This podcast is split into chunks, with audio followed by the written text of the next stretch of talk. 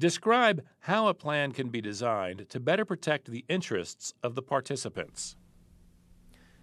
Non qualified plans that are formally funded cause both tax and ERISA problems. So, in most cases, any assets held to pay benefits are assets of the employer, available to be used for any other purposes and available to satisfy the claims of the company's creditors.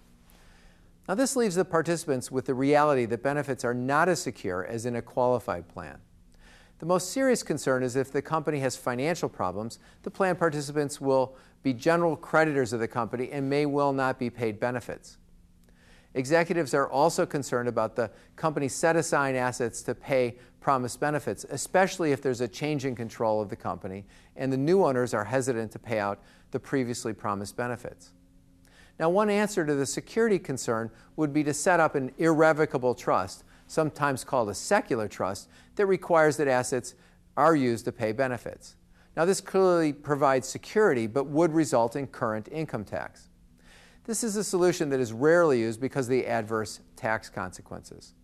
Another solution to the benefit security concern is the surety bond. With the surety bond, the bonding company agrees to pay promised benefits if the employer defaults on the promise to pay non qualified benefits.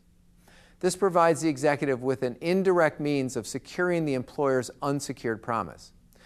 In order to avoid tax problems, the executive must bear the cost of the surety bond, and the employer should not be involved with the bonding company. These are not used all that frequently since they can be expensive and difficult to obtain. The third option is quite common today the rabbi trust. This is a trust holding assets to pay benefits.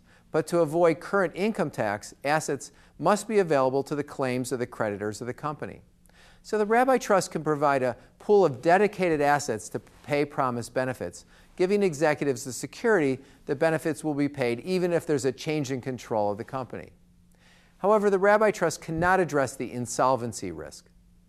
Today, the IRS has a model Rabbi Trust that, one, requires the trust assets to be available to the claims of the creditors, Two, allows a rabbi trust to be irrevocable to the extent that assets cannot revert to the employer.